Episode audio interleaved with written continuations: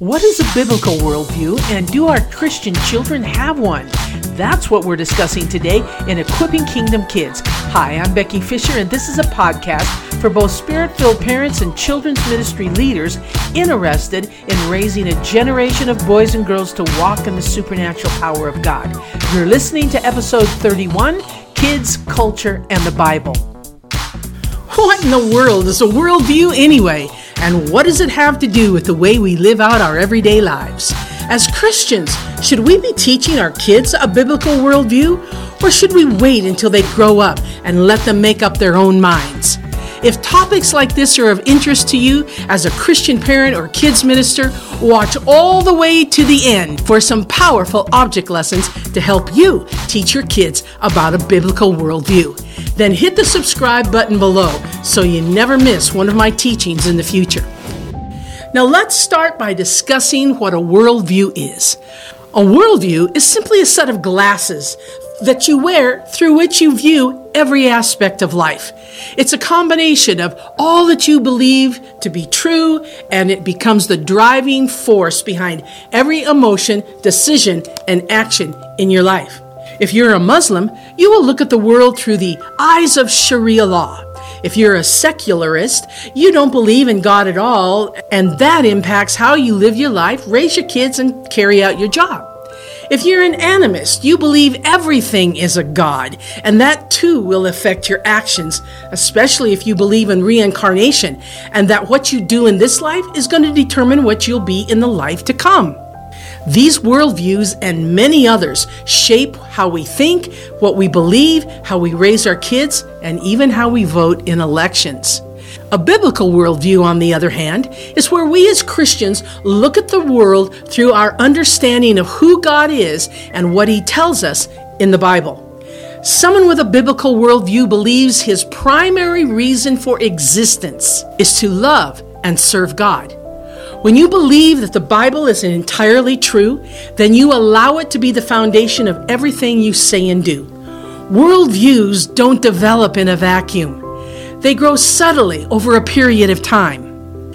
Every book we read, every conversation we have, every movie we watch, what we encounter on the internet, what we hear on the news, what we learn in our schools, the music we listen to, and on and on and on. It all contributes to our worldview. That's why it's so important to be careful what we allow our kids to partake of. Everyone has a worldview, whether they realize it or not. Our children start forming their own worldview as soon as they begin to understand language. It begins by being shaped by what happens in the home, but as they get older, it gets shaped by their friends, their teachers, and by the culture around them. Have you noticed the culture affecting your beliefs or that of your kids? Type yes or no below, and if your answer was yes, share an example. Then don't forget to hit the like button and share this video with your friends. A biblical worldview is not popular. Let's get that straight right now. It goes completely against political correctness, so there's a ton of societal pushback on us, and especially on our children. It's a new level of peer pressure on our kids and teens that we didn't have when we were growing up. Learning to stand against that is something we have to deliberately do and teach our children how to do because we all want to be loved and accepted and we don't want to be different than our friends and stick out like a sore thumb. And that can affect our opinions, our beliefs, and our actions. Helping our kids develop a love for the Word of God is a very important part of this process. They must learn Romans 12 2.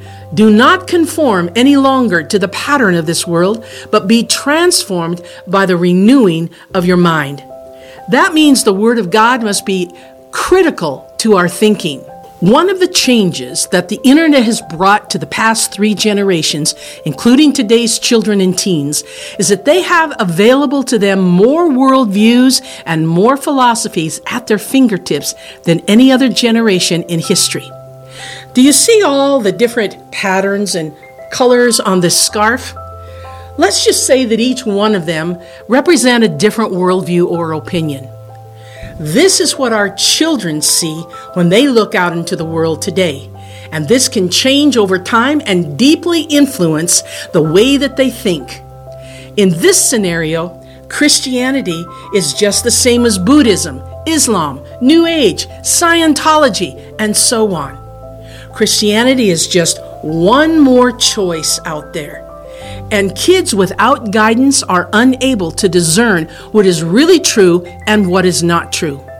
So, how do we teach our children to have a biblical worldview?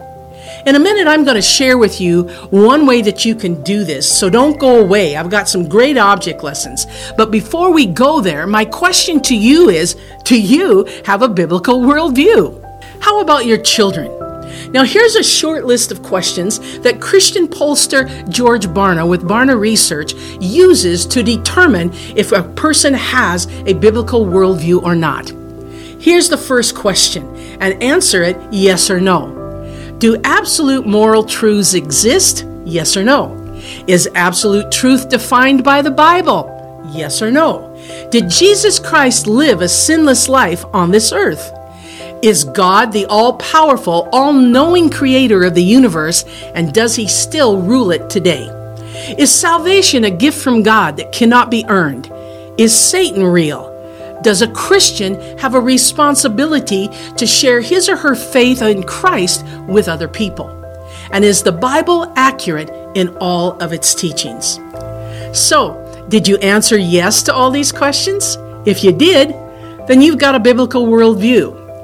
However, in surveys, only 9% of believers who call themselves born again did as well. If you did not, it means somewhere along the line, the culture has influenced your thinking on a specific issue more than the Bible has. That should give you pause, especially if you're passionate about being a follower of Jesus Christ. So, how do we teach our children a biblical worldview amongst the barrage of other voices out there?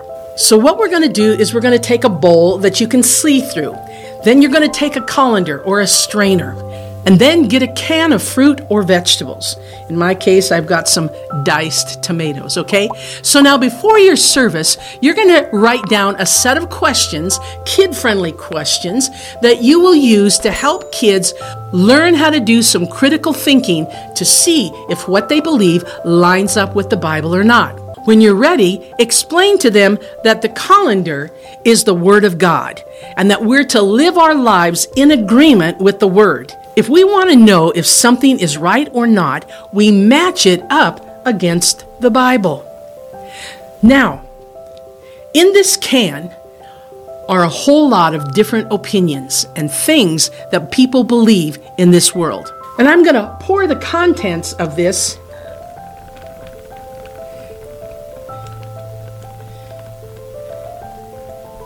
into this colander. Now, the contents of this represent everything you hear, everything you read or watch on TV, everything you see on the internet, including things you've heard your parents, friends, and teachers say. We take those things and we put them through the filter of the Bible. Whatever agrees with the Bible can stay in here. But whatever does not agree with the Bible, we want to dump it out. So here we go with the statements. Number one, there is no true right or wrong. Right and wrong depends on each person's opinions. Now, does that agree with the Word of God or not? No, it does not. So then, you're going to discuss the scriptures that confirm what you're saying. Since this does not agree with God's Word, we're going to put it in the bowl of muck. Next statement God created the world and everything in it. Does that agree with the Word of God or not? Yes, it does. So we can put that in the colander. The third statement Satan is not real. He's simply a make believe character in cartoons and movies. Does that agree with the Word of God or not? No, it does not. And so this goes in the bowl of muck. Number four, no one can earn their way to heaven by doing enough good things. Does that agree with the Bible or not? Yes, it does. So it will go in the calendar of the Word. Number five, my parents have told me that I cannot watch a certain movie. But my friends invited me over to their house and we watched the movie there. I never told my parents. Does that agree with the Word of God or not? No, it doesn't. That's called deceiving someone, it's dishonest, and that's just like lying. So this goes in the bowl of muck. The last statement Jesus was the true Son of God, and no one can get to heaven except through him by asking him to forgive their sins and be their Lord and Savior. Does that agree with the Word of God or not? Yes, it does. So, you can make up any questions that you want along the same line. In fact, you can keep a running list of things that you see kids struggling with, hear them talking about and dealing with, and make up new sets of questions for every few weeks or so.